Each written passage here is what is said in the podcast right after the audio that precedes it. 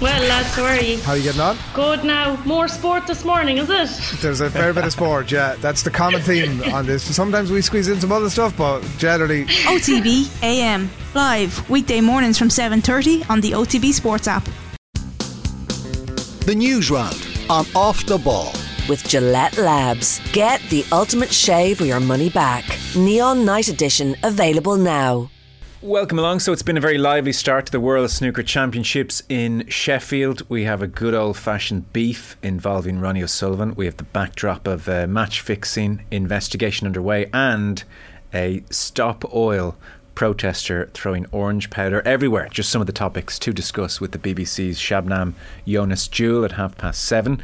A slight tangent, we'll tackle your emails with our usual panache, flair, and intelligence, i.e., not much of the above between 8 and 9. Plus, it's the Champions League season evening indeed. Uh, fresh from Todd Boehly telling them they're an embarrassment. Chelsea take on Real Madrid at Stamford Bridge. 2 0 down on aggregate. Dan McDonald along for the football show. 53106, the text number. We're at Off the Ball on Twitter. Michael McCarthy here in studio. Hello to you. How are you, Joe? And Richie McCormack there as well. Hello, Richie. Ooh, we go again. Hello, Richie. He's talking to us, but sure, we can't hear him. Someone's muted somewhere. Here we go. Hello. Did you have yourself Here we muted in 2023? Apparently so. Yeah, I didn't. I think that was still possible. For God's sake. I was trying to make head nor tail of the uh, the Chelsea starting eleven. Uh, Oh, you'll so was you I. Forgive me on that front. It's uh, like without wanting to spoil anything. I love the way every Chelsea starting eleven throws up a player that you haven't thought about, and possibly the Chelsea management haven't thought about in about two to three months. Uh, step forward, Trevoh Chalobah tonight for Well, a place in course. starting eleven. I was wondering when he was going to make his presence felt. The reappearance. Uh, Todd Boehly, of course, fresh from addressing the Chelsea team and telling them they were having an embarrassing uh, season. Why aren't you performing in accordance with your transfer fees? One of his key messages. Maybe because you overpaid for us as well as this club, uh, was the response. Not said out loud. Yeah. Uh, the picture of the Brighton fans shouting down at Boehly and him responding to them was telling as well. He's just so naive at every turn. Don't engage. Uh, you just can't win that moment. Yeah, naivety actually is the perfect word for basically his entire tenure so far. Yeah, it's it been does su- sum it all up, really, doesn't it? He is currently uh, at the Michelin star Italian, the River Cafe on the Thames, uh, entertaining the Real Madrid delegation. You'll remember this time last week in Madrid when he left the cafe on the receiving end of uh, the Real Madrid welcome. He was asked how would Chelsea do against Madrid at the Bernabeu that evening, and he confidently predicted a 3 0 win for Chelsea, which went viral, not least when they lost 2 0. So who knows what he'll say when he leaves the River Cafe on the uh, Thames. The Thames. I've never heard anybody call it the Thames before. I was just going to say What, what, it's the Thames. the Thames, Thames. Oh, Yeah. It's quite a famous Thames, river. Thailand, that kind of thing. just, I've just never ever heard anybody say Right. Thames before. Yeah, That's interesting. Now maybe you're right, and No, I dare say I'm not. I dare say I'm not. Can I talk to you about the snooker for a second? We got Oh, You can always talk to me about snooker, we got a good old, good old fashioned beef. So uh, last night the Just Stop Oil crowd uh, threw their orange powder everywhere. I hadn't realised that there was a second effort to hold play on the other table Yeah. stopped by the referee. Yeah, she was. Re- to be fair, the woman is. Though I don't want to cast aspersions about ages. She was 22 years the senior of the gentleman who climbed aboard the table, and judging by the wide shot where the two protesters could be seen entering the floor, uh, she was a lot slower in trying to hop up on the table Okay. than the gentleman. So yeah, there was an effort made to stop her, which was successful. May not have been able to climb aboard the table. Might have just thrown the it's, on. it's, it's higher than you think. Like when you try and cock your leg up there, you know. Uh, amazing photo, by the way. I mean, the orange powder in the air, and he's standing there. He's in, on his knees. Uh, like the reaction to it, Vivid. it's like that scene, it's like Front of all that the scene from. Platoon. The reaction to it has been hilarious. I don't know if you saw the response when they finally returned after an hour and a bit last night to the floor. Like uh, Mark Allen and Zheng Yi Fan, who did return, Robert Milkins and Joe Perry didn't. They were greeted like they were first responders on the on Ground Zero and 9/11. Like there was a rousing standing ovation for a, a couple of minutes, and the commentator saying, "We will not stop for anybody." Like it was like they'd just been at war. It's it was, and then the stuff today with like Barry Hearn saying that there should be like really strong uh, punishments for people who do things like that. Like they're absolutely giving these people exactly what they want, and it's only served for people who weren't aware that the World Snooker Championship was on to realise that the World Snooker Championship is on, and everybody's now invested. yeah, good to happen at this time of the tournament as well. Did you see the cleanup? So Yeah. now I might not be 100% right in this, but from what I saw, the pictures I saw was uh, one man, the referee, wearing a mask and gloves, Yeah. like a like a like a COVID that, style yeah. mask, and a Hoover. Yeah.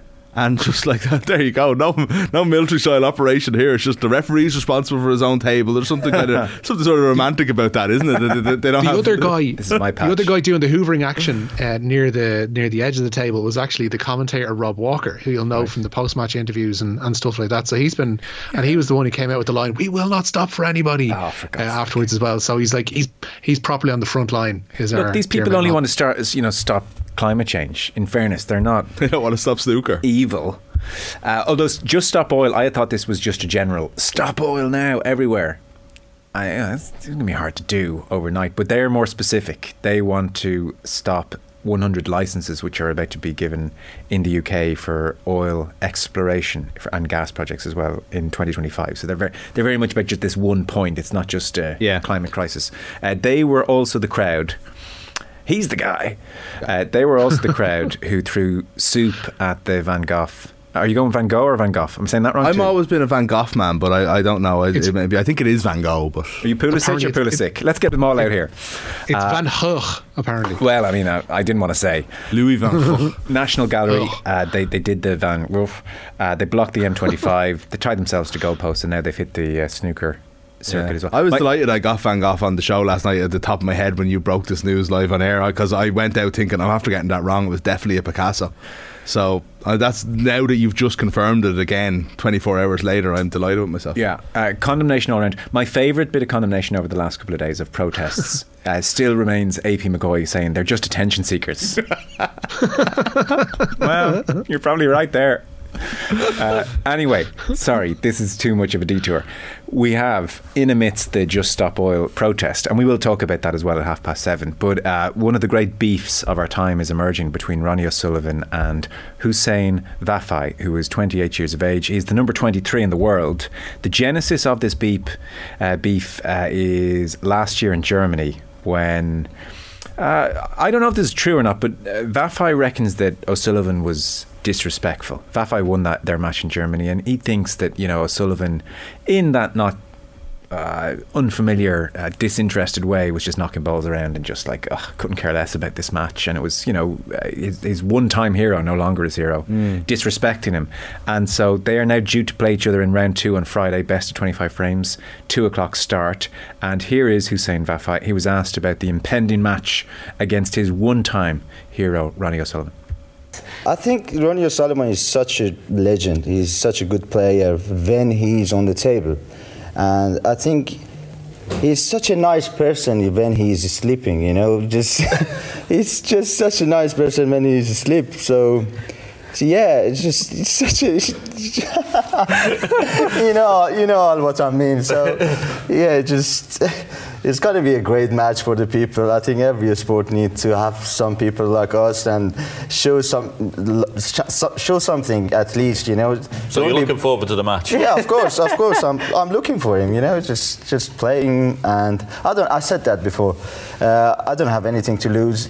If he come up and beat me, for example, 13 0 or something like that, I'm still. It's the start of my career, so I don't have anything to lose. At least I don't fear of him. So Very good. Well, we don't know how much practice Ronnie's doing at the moment because he wasn't very well. He said he was going to go and sit on his sofa and get better. yeah, he always he find excuse for himself. You know what I mean? Just he's always been like that 30 years. Uh, I'm doing that. I'm doing that. All right, mate. All right. Oh, wowzers. This is going to be tasty come Friday. I can't wait.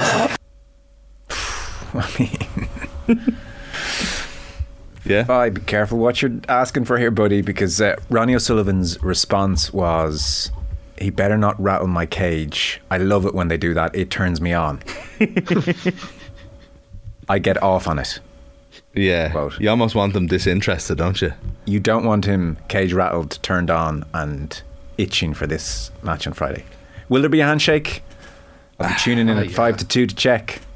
Yeah, well, I suppose this is all part of Snooker's master plan. Is like, you know, hire the guys to come and wreck the tape. Sorry, I mean, uh, get a beef going. Suddenly, we're talking about Snooker the first week of the World Championship. Uh, this is Ronnie's 31st World Championship. It's amazing. I was just saying, he's just broken Steve Davis's record of 30. So here, here he is at 47, trying to break Hendry's record of eight world titles, playing in his 31st. and World it's the class of '92 with uh, Mark Williams and John Higgins, and three of them, th- th- three of those guys were three of the four semi-finalists in last year's World Championship. Yeah. Um, I'm not sure if Higgins and Williams have the unbroken record. Obviously, they don't. If uh, if O'Sullivan is um, breaking a record here, but like it is amazing the longevity of these guys, even in a sport that doesn't uh, require too much physical exertion. I know. I, if you want parallels to the upstart, uh, putting it up to the season champion, let's go back to 2002 when a much younger Ronnie O'Sullivan said of his match semi final against Stephen Hendry, I'm going to send him home to his sad little life back in Scotland. I'm going to give him a good old dusting. that was pretty much the end of Stephen Hendry, wasn't it? Jeez, that's good stuff. More or less, yeah. Yeah, like that was he fell off a cliff after that. Yeah. Let's get into the news round. Uh, lads, that was the most exciting thing to happen at the Crucible in years, says Mick and Cork. That's harsh. Anonymous says, I love, I, I sorry, I know everyone loves Ronnie, but his behaviour is pathetic. Just constantly trying to be too cool for school. No class. That sp- is a viewpoint out there for sure. when you, well, when you say he's like 31 championships there at, in Sheffield, it's mad to think how many he would have won if he was arsed for half of his career. Yeah. Which clearly, like, there's been issues, but the majority of the time it's been self motivation. And if that's not there, then he just doesn't perform. If it had been there for the duration of his career, I'd imagine his career would be over far sooner than it has been. And secondly, I'd say he'd probably have a dozen world championships to his name, if not more now, because he's streets ahead of literally, I think, anybody that's ever played the game. It's what makes him who he is, though, isn't it? What makes him Yeah. exciting. So, like, he might be disrespectful, and he might be like, you know, whatever that, that commenter said. But at the same time, like, we, I don't think we'd be as interested in Ronnie O'Sullivan if he didn't have that to him. He's an interesting human being as well as a snooker player. Um, Mike, in reference to last night, I would be grateful if you would explain the Julius Caesar reference, Joe. I know, I meant Pontius Pilate. I know. I'm sure Julius Caesar washed his hands on occasion, but it wasn't his defining Jesus, j- j- calling card. You don't hear Did as no one much teach you about about Pontius Pilate anymore, do you? You don't, no. not, not after Easter's over, anyway. You don't. So, News Round is brought to you with Gillette Labs. Get Be the good name for a horse race, actually. the or a middle of a read sorry, here. sorry. You're the producer of the show. Do you want to do the Gillette read? sorry, who, who's the news round in association? with? Bloody hell, I'm trying to think of our friends Gillette here. Gillette Labs at that. Gillette Labs, Joe. Get the ultimate shave or your money back Neon Night Edition available now. So, news round. You're starting with uh, Chelsea this evening, Rich. That 2 0 deficit is uh, front and centre at Stamford Bridge. Yeah, they're firm underdogs ahead of tonight's meeting with Real Madrid. And Chelsea make four changes from last week's team that played at the Bernabeu, running it through that team. Uh, it is Kepa Arrizabalaga in goal. Trevoh Chalobah, Thiago Silva, and Wesley Fofana are their back three. Uh, manning the wings, Reece James and Marc Cucurella. There's a midfield trio of N'Golo Kante, Enzo Fernandez, and Mateo Kovacic. And then Conor Gallagher is in support of Kai Havertz up front. Uh, Madrid unchanged. Uh, Thibaut Courtois starts in goal. You can set your watch by them. Dani Carvajal, Eder Militao, David Alaba, and Eduardo Camavinga are their back four. In midfield, then Luka Modric, Toni Kroos, and Federico Valverde. Rodrygo and Vinicius Jr. flank Karim Benzema. Uh, perhaps game of the night the, tonight, though, even is probably going to be at the uh, Stadio uh, Diego Armando Maradona, where Napoli are hoping to reach the Champions League semi-finals for the first time ever tonight. They must overturn a 1-0 first leg deficit at home to AC Milan. Both of tonight's games kick off at eight. Now, Rich, I think everybody stopped in their tracks when news came through of uh, Craig Breen's passing funeral today. Yeah, thousands attended the funeral of Craig Breen, who's laid to rest today in his home of Ferrybank in Waterford. The 33 year old died in a crash in a pre test event ahead of the Croatia rally last week. Breen's sister Kelly spoke at his funeral service today. Words about my little brother, the guy behind the helmet. Craig made this slightly easier for me though, because along with his huge achievements in life, he left behind a truckload of fond memories and hilarious stories. Those who know Craig affectionately tell stories about him having a happy knack of just arriving at their door, having sent a very last minute, I'll be with you in 10 text. And when you were lucky enough to catch him, you were usually given a night of laughs, mockery, and slagging over copious cups of tea. But he was a rogue for also leaving a little job after him for you. And this one is by far the hardest job he's left for all of us. Yeah, desperately sad. Uh, Rich, the snooker continues this evening. Yeah, Robert Milkins and Joe Perry have resumed their first round match at the World Snooker Championship, still playing the first frame there. South Yorkshire police arrested a 30 year old man and a 52 year old woman on charges of criminal damage after last night's interruption at the Crucible. The former managed to climb the table, dispersing that orange powder, while the woman was prevented from doing so on the table, hosting Mark Allen and Zheng Yifan. That match resumed after an hour, with Allen winning 10 5 to set up a second round meeting with Stuart Bingham.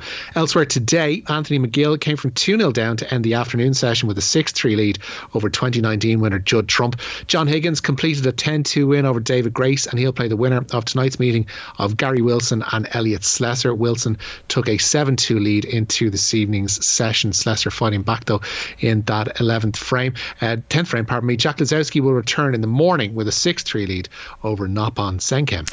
Steve Davis will always be the greatest, says uh, Texter. Who's the best snooker pundit? Best snooker pundit. Who's the Ruby Walsh breaking down the intricacies in a way that nobody's ever seen before? Or is anyone doing that? I don't know actually. I don't know if if it's moved on quite a lot. Like I mean, they've had their they've had their crew for a while now. have. But I, I they're brilliant. Like I would take John Virgo commentating on a snooker match over basically anyone in any sport. no. Yeah, I know. Yeah, he was. He didn't do the year that uh, COVID because he was. Uh, I don't know if it was immunocompromised. He was definitely. He's living outside the UK as well, and it missed him so badly. Is he not retired now? No. Is No, he not still going. He's still going. Yeah. Sorry. Yeah. Okay. But they have a great crew. Um, as Henry's there. Alan McManus does bits Ken. and pieces as well. He's really good. Ken, of course, yeah. I suppose if none of the top players are retiring, John if the Paris. class, class of '92 are still playing, then Yeah, they've got no one new the to lads come from in. the yeah. still have to keep doing it. Well, that's it. Like, but like they, some like th those boys try to qualify as well. Steve Davis is actually very good, I think, as a as a pundit. He actually is. He I I find him both insightful and interesting, Joe, uh, which he wouldn't have thought as a as a player when he was known as the the Nugget. And a musician, too. David in Kent has reached out on Twitter. Did Mick once mention was it Pontius Pilate or Julius Caesar when he mentioned it being a good name for a horse? Once, like ten seconds ago. Pontius Pilate. I thought it sounds like a pretty good name for a horse. Okay, Yeah. why? I don't know. Just sounds like it. it sounds Coming like down the the final title. straight. Pontius Pilate is condemned field to defeat. There you go. Uh, Have I, I don't know if I'm, I'm sorry if I said anything that offends anybody. no, you didn't. You didn't. I think he wasn't sure if you had said it was Julius Caesar or Pontius Pilate that was a better. I don't think Julius. Caesar is a great name for a horse. Can we just isolate that clip? It'll come in handy some stage down the line. Uh, so, Richie, cricket then. Yeah, Ireland were the victims of Sri Lanka's biggest ever Test victory today, chasing a Sri Lankan first innings target of, our total even of 591. Ireland were bowled out for just 143 this morning in Galle. Forced to follow on, Ireland's second innings added just 168 runs to their total, handing Sri Lanka a victory by an innings and 280 runs. It was just Ireland's fifth ever international test, with a sixth getting underway against the same opposition on Monday. And Ireland captain Andy Balbirnie admits that they're still finding their feet in the longer form of the game. Our focus is white ball cricket. Um, our home domestic structure is based around white ball cricket, so that's where a lot of our players have learnt their craft, learnt their skill. It's not like other nations where they're brought up on first class cricket and that's where they learn their skill. So we've got to find, uh, in my opinion, I think we've probably got to find a way to harness our skills that we've learned playing 50 over cricket and bring them onto the test arena. I, d- I don't know what that looks like. We don't have a number of test matches where we can plan out a structure and um, a first class structure where we can plan out, you know, how players get innings and players get big knocks. So we're going to have to do it differently to other test nations, and it's going to be difficult. And we're going to have test matches like this, but uh, as long as guys are going out and playing a certain way, and we're not putting expectations on players, we just want them to express themselves and enjoy this challenge um, because it is tough and it's only going to get tougher. That's really honest stuff, I think, from Balbirnie, and it's really good to hear. But like this always was the concern in some ways about Ireland, you know, achieving Test status was there was a status in that and, and like a you know a, a recognition. Um, but it also comes with having to play these games, and you know it was all great when they bowled out England in an hour in Lords, you know, in the first Test match. But you know this is the reality of it now. Like you know, like at in at this level in this form of the game, in Sri Lanka, it's like next to impossible for the type of cricket Ireland play, and it is interesting. Like it's going to be such a long term thing to try and evolve at this at this type of the game. So it, it's funny becoming a Test nation is becoming like a full member. It's becoming you know part not on the outside anymore. establishment. But it also means you have to play Test cricket, which, as Balbirnie's mentioning there, Ireland don't play, and uh, like we don't play four day cricket as it would be at first class level, five day cricket, obviously at test level. Mm. We play one day white ball cricket, you know. So it's just it's such an ask, and I don't think people realise that it's such an ask for these players to go and play Sri Lanka in a five day test match. They have to go about their business in a very different way, less aggressive. It's a completely different Or sport. is it just that you can get away? I, I want to say this respectfully, but a, skill deficit can be camouflaged if it's a sprint finish in an hour, whereas over four or five days, akin to a, you know a golf tournament, you might lead on day one, but come Sunday you'll be exposed. Yeah, it, it it is. It's. I think that's a little bit harsh, but you're on the right track. Like it, it is more that is just a different form of the game. There is no the restrictions that are there. Like you know, it, it- they're not like. Sri Lanka aren't interested in protecting runs here. They're interested in getting wickets. It's a completely different focus on what you have to do, you know, and um, uh, it's also like you know you are just the spell. Like you know, one bowler is only allowed ten overs in a fifty over game. He could come at you all day long in a test game. He could be like just like this. Your guy could just have to face whoever the ace is or the spinner Yeah. or whatever it might be and you know there's just no getting away from them Okay, you know I so see. there is a, there is a lot of that there's fielding restrictions that don't apply all of these things you know like it, it is it, it is just a different form of the game entirely but it is the hardest form of the game by far as well Okay, uh, let's when he's back, let's chat to Andrew Balbirnie. Invite him to the studio. Yeah, I'd love to, him. yeah. Uh, someone asked, any chance of tangent tonight? There is an excellent chance of tangent tonight at eight o'clock. First email is about Arthur O'D. He hasn't seen it yet. the look I looks suddenly cool. darted up. Uh, Snooker's commentary is unrivaled, though I always feel bad for Vir- Virgo. He is one of the only ones there with no world titles as Sam Cork. Is that right? Yeah. yeah nowhere close I would say but But he did work alongside Jim Davidson on Big Break, so we'll always have that. Yeah. So he just wasn't as good as the rest of the stable there, he or was a bit Yeah, he was unlucky. good. Or Yeah, Jimmy he White wouldn't, of course. He's Yeah. yeah I don't think he's on though not on BBC anyway Eurosport. He's on Eurosport. Yeah, yeah. But he did lose like five world, six, Seven, I think. world finals. How do you lose You seven? know, oh, it's insane. Well, when you have the intake of Jimmy White, it's probably understandable. Uh, Sue, uh, like 16 12 up in one of them and lost to 18 16 or 18 17.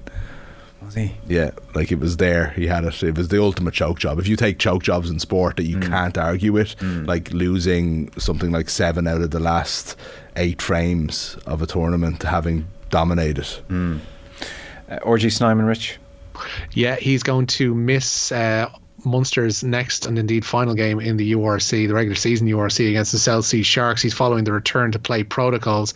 Uh, Munster's front row could be boosted for that game by the returns of Diarmuid Barron and Dave Kilcoyne. They need a win, of course, to secure Champions Cup football for next season. Meanwhile, Munster today confirmed the signing of former Connacht centre Sean O'Brien on a two-year deal from Exeter Chiefs.